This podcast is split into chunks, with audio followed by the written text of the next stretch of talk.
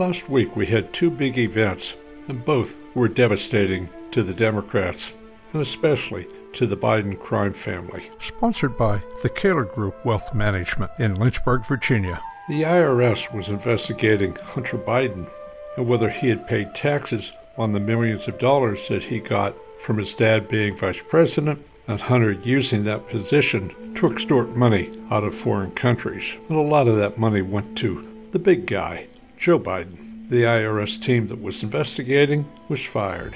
And then we had the Durham report, which proves that Trump had nothing to do with Russian interference. It was complete fraud paid for by the Hillary Clinton campaign, promoted by a treasonous media, and investigated by a treasonous FBI.